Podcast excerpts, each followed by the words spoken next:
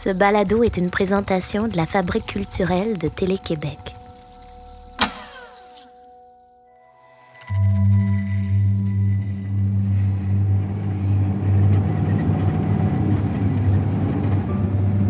Très beau point. Première, euh, première visite pour moi ici. Première fois dans le Pontiac? Ben, non, à Fort-Coulonge. Je suis déjà passée, euh, mais première fois, euh, vraiment. Et là, c'est lac sur lac ou c'est le même lac qui continue, tu crois? Ça, c'est une très bonne question. Euh, C'est vraiment très sauvage. On dirait de l'autre côté, il n'y a pas de construction. on cherche le 329.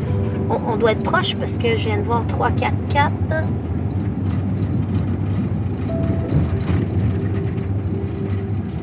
Oh, ici. 329. Et voilà. Voilà. Ça, la petite Oh, bon. Wow! Euh, Dodge Caravan va peut-être avoir de la misère à monter, mais. Ça te dérange pas de monter à pied? Ben non. Et que d'aventure, hein?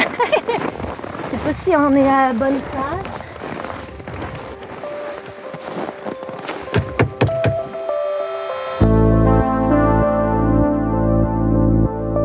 La proximie est l'étude des distances dans les relations interpersonnelles. C'est une notion de psychologie sociale qui s'intéresse à notre utilisation, à notre perception de l'espace dans nos relations, aux significations qui s'en dégagent.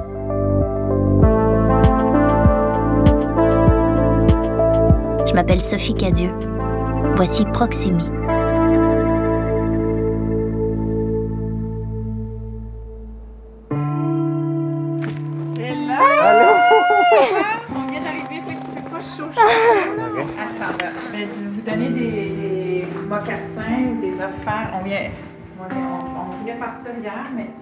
J'ai rencontré Émilie Monet une première fois, quand elle répétait le Wild West Show de Gabriel Dumont, un spectacle pan-canadien écrit à plusieurs mains qui relatait la lutte des métis et la reconnaissance de leurs droits. Peu de temps plus tard, j'ai eu la chance de l'accompagner lors de séances d'écriture et de recherche pour son solo, Okinum, qui veut dire barrage en Anishinaabe-Mowen. Un périple dans l'intimité d'Émilie dans ses rêves, avec le castor comme guide. Une réflexion aussi sur les barrages intérieurs qu'on construit et qui nous limitent. Au fil de ces rencontres, j'ai pu découvrir une femme à la voix douce, déterminée. Mais ce qui m'a d'abord frappé, c'est son regard, franc, résolu, sa bienveillance, sa curiosité face à l'autre et son ouverture, comme de nous convier chez elle dans le Pontiac, sur la terre familiale, dans cette maison tout de bois surplombant le lac. Une maison bâtie par ses parents qui célèbrent l'espace, où les œuvres de sa sœur Caroline Monet sont parsemées. De l'espace pour créer, recevoir, réfléchir. Quand on arrive, la maison est toute froide. Le feu vient de partir. Elle nous propose mocassins, couverture et du thé fumant. Devant les fenêtres, on s'installe, enveloppé. Mais euh, là, on est ici, dans un endroit qui est quand même euh, assez spécial pour toi. Oui. qui- on est venu à toi ici, à Ouais, Fort-Coulonge. dans le Pontiac, ouais, Mansfield et Pontefract. Euh, ouais, c'est une terre familiale qu'il y avait euh, dans la famille de ma mère pendant, pendant plusieurs, euh, plusieurs, plusieurs années.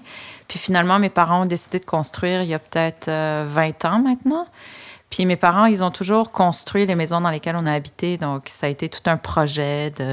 Au, départ, il y avait juste le petit garage, ensuite le premier étage, ensuite ça monte, ça monte, ensuite un sauna, ensuite euh, tout ça. Fait que c'est vraiment spécial de, ouais, de venir ici parce que tout a été construit, même la table, euh, toutes les chaises, tout ça, ça a été construit par, par mes parents. Donc, il y a, comme beaucoup d'affect par rapport à, à cet endroit-là. Puis aussi, c'est juste que c'est tellement calme.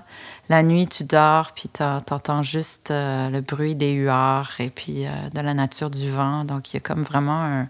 Ça vient vraiment t'apaiser puis te, te ressourcer totalement, là, cet endroit. C'est-tu plus euh, le silence ou le mouvement qui, qui t'amène à la création? Je dirais les deux. Je pense qu'on a besoin des deux. C'est Ouais. important le mouvement aussi, mais on est Ben, tout est en mouvement, même la nature, tu sais, les, les, saisons, tout ça, il y a toujours des cycles, il y a toujours un mouvement de, de la vie, euh, des cycles, mais euh, tu as peut-être plus de place pour être dans la contemplation ou dans la réflexion, te laisser imprégner par les choses. Euh, peut-être le mouvement de la ville, c'est très stimulant, puis tu es tout le temps euh, fortement stimulé, mais c'est bien, je pense, d'avoir les deux. Oui, en tout cas, j'ai l'impression que ça peut être, c'est comme deux pôles, mais deux pôles qui, qui font en sorte que ça crée une tension. Tu sais, l'urgence de faire, puis l'espace pour qu'il y ait un peu de vide, là, tu sais. Émilie a une feuille de route assez impressionnante. Elle a d'abord travaillé dans le milieu communautaire, a voyagé sur le continent américain nord et sud, a œuvré auprès de plusieurs organismes pour les droits des femmes autochtones. Tout ça avant de se diriger plus entièrement vers les arts vivants. Elle a débuté sa carrière de comédienne au sein de la troupe Ondinoc. Puis rapidement, elle a fondé sa propre compagnie, a élaboré des spectacles où s'entendent diverses langues et chants. Cette pluralité la définit. Ce métissage d'avenues et d'identités nourrissent sa pratique et sa lecture du monde. Elle entame une résidence d'artiste au théâtre Espace Goût à Montréal et je trouvais ça intéressant de m'entretenir avec elle sur cette opportunité qui bouscule et offre une tribune privilégiée. Je pense que j'avais toujours envie d'être euh, comédienne ou, d'être une artiste.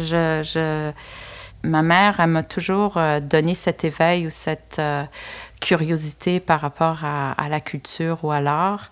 Puis j'ai beaucoup lu aussi quand j'étais ado. Puis après, c'est venu vraiment plus vers le tard. En fait, il y, a eu vraiment une révélation. Mon chum de l'époque était, était malade et puis il avait un cancer, puis c'était terminal en fait. Fait que j'étais aux soins palliatifs avec lui. Puis il y a eu. Là, il est rentré dans un coma. Puis à ce moment-là, tu vois, j'étais avec lui, je veillais sur lui. Puis j'ai eu comme un déclic où je me suis dit, ben à un moment donné, je vais avoir 40 ans, ça va venir plus vite que ça va venir. Et puis, euh, j'ai pas envie d'avoir de regrets dans ma vie. Puis c'était vraiment ça mon, secret ou mon désir profond. Je ne l'avais pas avoué encore. Donc, euh, donc ça a été vraiment ce déclic-là où je me suis dit, j'ai pas envie que j'ai pas envie que la vie passe puis que j'ai 40 ans et que je me dise que j'ai pas fait ce que j'avais vraiment envie de mhm. faire. Donc ça a été ce déclic-là. Après, ça a pris peut-être un an avant de me dire, OK, j'essaie-tu? Puis euh, je me souviens, j'étais venue à Montréal rendre visite à un ami, puis euh, je lui avais dit, tu comme je pensais qu'il allait rire de moi, puis il m'a dit, oh, tu devrais trouver une troupe de théâtre amateur ou quelque chose. Puis là, je me disais, OK, ben peut-être. Puis là, j'étais allée à la grande bibliothèque pour aller sur Internet. Puis là, j'avais cherché théâtre amateur. Puis là, j'étais tombée sur une. Euh, c'était une annonce pour des auditions avec euh, l'École nationale de théâtre et puis euh, qui est une compagnie de théâtre autochtone. Puis là, ils faisaient des auditions pour, euh, ça, pour un programme de formation en jeu pour, pour des autochtones. C'était comme, est-ce que c'est un signe de l'univers?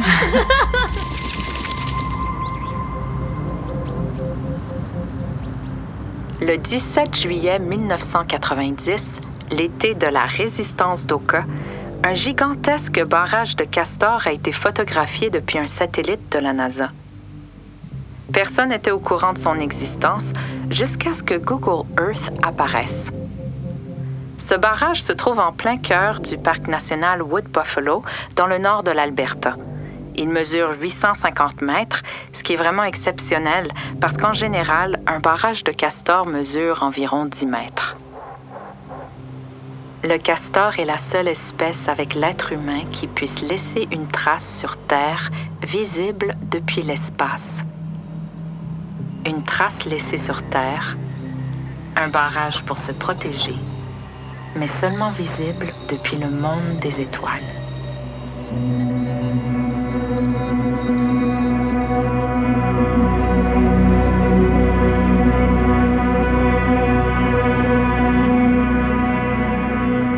Est-ce qu'à un moment donné, comme, comme euh, tu as dit, tu as eu ce déclic-là face à la maladie de ton amoureux, de faire Oh mon Dieu, je veux, être quelqu'un avant 40 ans, je veux, veux pas avoir de regrets. Est-ce qu'à un moment donné, tu as eu ce déclic-là pour dire Je dois écrire un Clinum, je dois raconter mon histoire?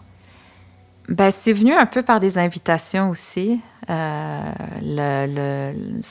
en fait, la vérité, c'est que j'ai été invitée à écrire et puis j'ai voulu écrire sur ce rêve récurrent que j'ai eu, euh, puis qui, me faisait parler des femmes dans ma famille, de la lignée des, des femmes dans ma famille. c'est après que j'ai qu'on m'a donné un diagnostic de cancer dans la gorge. Donc c'est venu après, mais mais ça comme c'était comme un fil narratif qui manquait à mon histoire donc ça s'est super bien embriqué comme ça. Vraiment c'est ça la vérité là mais euh, mais ton rêve du castor il était c'est quelque chose qui taraudait quand même qui, qui t'habitait depuis euh, ouais, étais quelques années. euh, ouais ouais ouais, ouais, mais j'ai moi j'écris toujours mes rêves mes rêves, j'ai toujours des rêves vraiment euh, intéressants. Donc, euh, je trouve toujours que quand je manque d'inspiration, j'ai juste à regarder dans mes rêves, dans, mes, ah, mes carnets de rêves. Je suis jalouse des rêveurs. je, moi, je rêve jamais. Je suis tellement contre le monde qui rêve. Moi, genre, je rêve deux fois par année, puis je suis comme ah, c'était comme toi et moi, mais tu sais, ta couverte est, rose. Tu sais, c'est ça. C'est comme, il n'y a pas de magie. ce rêve du castor-là, est-ce que c'est une impression, c'est quelque chose que tu dis, je le prenais en note, mais est-ce que ça restait comme même quand tu es éveillé, comme une image qui t'obsède? Celui-là, oui. Ce rêve-là en particulier, oui. Oui, parce que le castor m'a parlé dans mon rêve, puis je me suis réveillée tout de suite après ces paroles. Donc, je m'en souvenais, puis là, je les ai écrits parce que je me disais, oh, il y a quelque chose qu'il faut que je comprenne là. Mais c'est resté comme ça. Mais le même jour, on est allé faire comme du hiking euh, dans les Adirondacks. Puis là, on, on, est tombé sur un énorme barrage de castors. C'était vraiment apocalyptique. J'avais jamais vu un barrage gros de même. Fait que là, c'était comme, ah, tu sais, je viens juste de faire ce rêve. Là, je vois ça. Ou il y a quelque chose là, mais je ne savais pas c'était quoi. Donc, après, bon, t'oublies un peu. Puis, euh, puis, mais quand, quand c'est un rêve qui revient plusieurs fois, c'est comme si c'était un, message que tu as un message là auquel tu fais peut-être pas attention ou il y a quelque chose qu'il faut que tu comprennes. Puis, donc c'est un peu devenu comme un jeu de déchiffrer. C'est quoi mhm. le rêve? Donc c'est ça qui a comme guidé la, la, pièce. Mais après, je trouvais qu'il y avait plein de d'analogies euh, entre le castor et la colonisation, par mhm. exemple entre euh, les femmes autochtones et le castor, juste le sexe féminin, on appelle ça un beaver. Mm-hmm. En France, euh, au 19e siècle, les prostituées, on les appelait des femmes castors. Donc, je trouvais qu'il y avait déjà, il y avait plein de liens super intéressants à, à faire entre le castor et, la femme et les autochtones.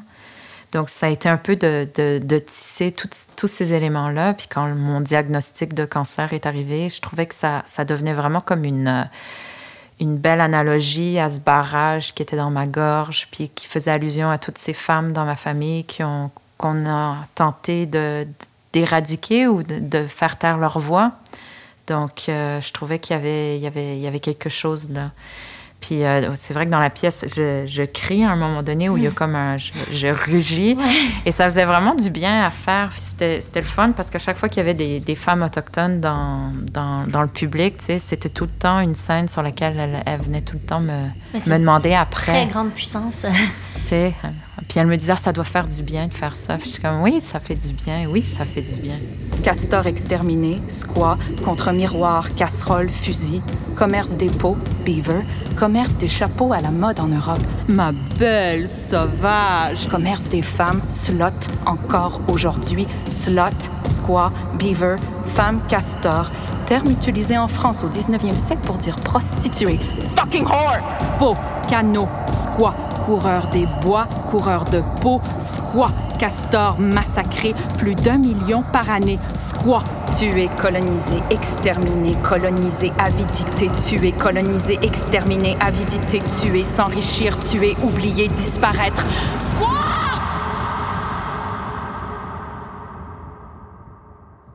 Dans ta compagnie, les sujets que tu abordes sont, souvent liés à, à ton identité.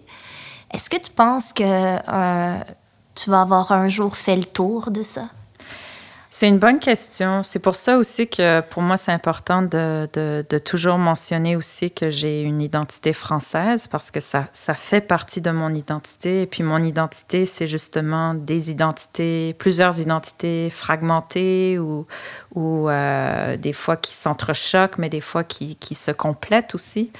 Donc, pour moi, c'est vrai que ça a été au cœur de, de, ma démarche. Je pense avec Okinum, pour moi, Okinum, ça a été comme un, un accouchement, peut-être un peu. C'est tellement autobiographique, mais maintenant que j'ai fait ça, c'est la fin d'un cycle, je dirais. Puis Mhm. maintenant, il y a des choses plus à, à porteur plus grandes que l'intime qui, qui m'intéresse. Donc, ma, ma nouvelle création là, sur laquelle je travaille, c'est euh, sur euh, la vie de Marguerite Duplessis, qui était la première euh, femme autochtone ou la première personne autochtone à avoir eu un procès juridique au Canada, mais aussi la première personne esclave à, euh, à avoir eu un cas juridique pour faire reconnaître sa liberté. Donc, oui, c'est sûr que, tu sais, il y a des questions plus politiques aussi, mais en même temps, euh, je trouve que c'est une histoire qui, qui, qui, a été complètement oubliée puis qui, qui a besoin d'être amenée à la surface. Euh, donc, les questions de mémoire, les questions de, de transformation, les questions de d'histoire aussi m'intéressent beaucoup. Peut-être, je sais pas, peut-être que je vais pas en sortir de ça euh, jamais, mais, mais en même temps, je trouve qu'il y a tellement de, de choses à faire ressortir. Je pense que tout le travail après, c'est de, de, le faire de façon euh, que ça reste quelque chose de sensible et puis quelque chose de. Tu sais, je pense tout est politique de toute façon dans la vie, même la façon quand on va au supermarché, qu'est-ce qu'on achète ou euh, quelle voiture on conduit ou comment on vit. Tout, tout, est, tout est politique dans la vie. Donc, il me semble que l'art l'est aussi. C'est comme un peu naturel que ça le soit. Mhm.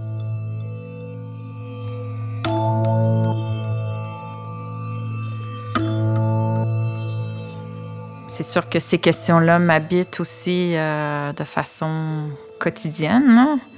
Euh, Mais oui, c'est, ça peut être lourd, je dirais, pour beaucoup d'artistes autochtones. On est beaucoup sollicité. Est-ce que c'est un phénomène de mode aussi à l'heure actuelle? J'espère pas. Je pense qu'il y a de, plus en plus d'artistes qu'on voit euh, rayonner partout, mais c'est des artistes qui ont, vraiment des choses à dire puis qui ont une démarche vraiment intéressante. Donc, euh, c'est des, des artistes avant tout, qui, et ça donne qu'ils sont autochtones aussi. Là. Mais euh, ça, peut être, ouais, ça peut être lourd euh, de, de, de porter ça. Là. Puis, c'est pas quelque chose que moi j'ai envie de, de porter forcément. Là. C'est mon point de vue à moi. Et il y a vraiment une, une multitude aussi d'expériences et de, de- d'identités au sein même de la communauté autochtone. Donc la mienne, elle est, elle est, euh, elle est constituée par, par mon double bagage aussi. Ouais.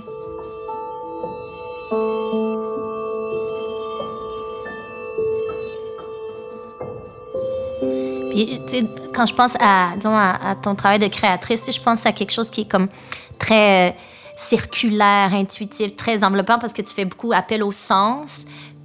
Là, tu fais un travail d'archivage. Donc, tu sais, comment ce côté très, euh, tu sais, euh, archives de bibliothèque, euh, de, de, de, de traités, de, de, Ouais. documents de cours, j'imagine. Ouais. Un travail historique se colle à ta pratique qui est comme de très sonore, enveloppant les sens, les textures. Euh, Ouais. Comment tu lis ça? dans- Ben déjà, le, donc, le procès lui-même de Marguerite, euh, c'est un gros procès qui avait duré un mois en 1740. Donc, il est euh, tout disponible dans les archives du Québec. C'est tout écrit en vieux français, donc on l'utilise comme une partition musicale aussi. Alors, de, jouer avec la musicalité du vieux français, puis les répétitions, et puis euh, tout ça. Donc, ça, ça permet de. Ça en fait une matière euh, intéressante à travailler.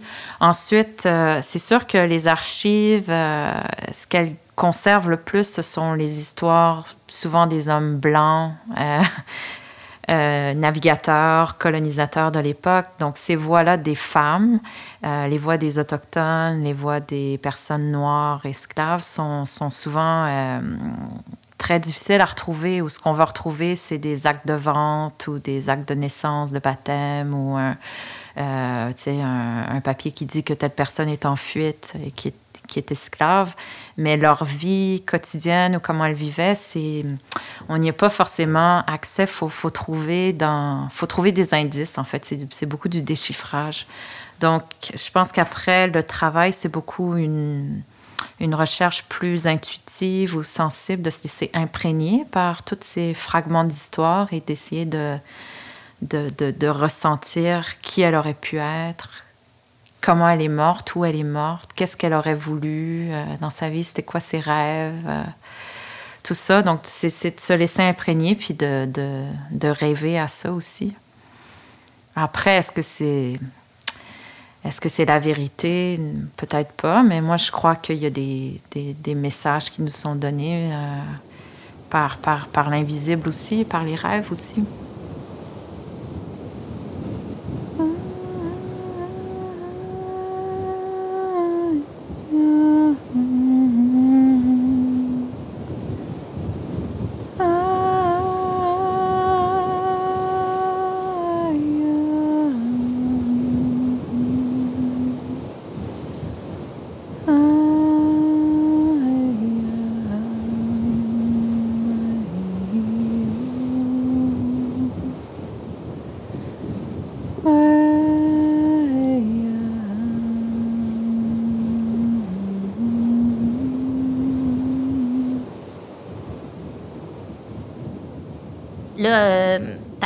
Compagnie va fêter, ta compagnie de théâtre que tu as créée en 2011, euh, euh, Nishka, qui veut dire euh, Réveille-toi. Oui, c'est ça.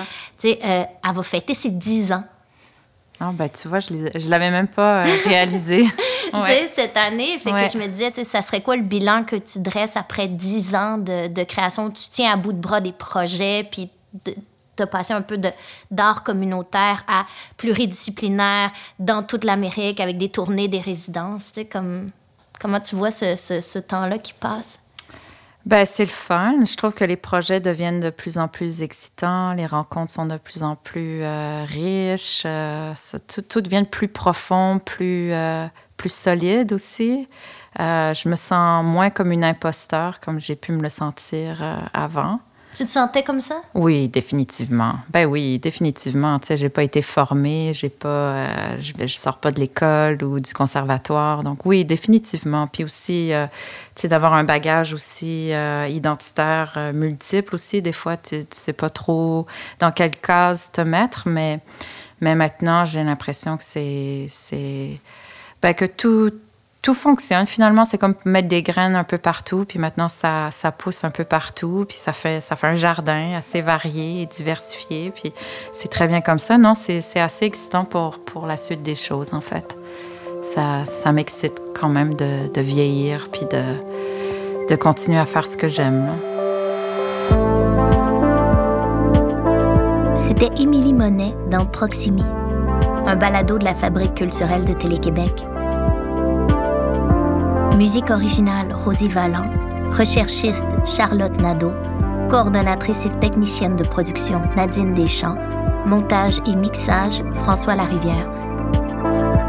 Proximi est une réalisation de Julien Morissette. Je m'appelle Sophie Cadieux.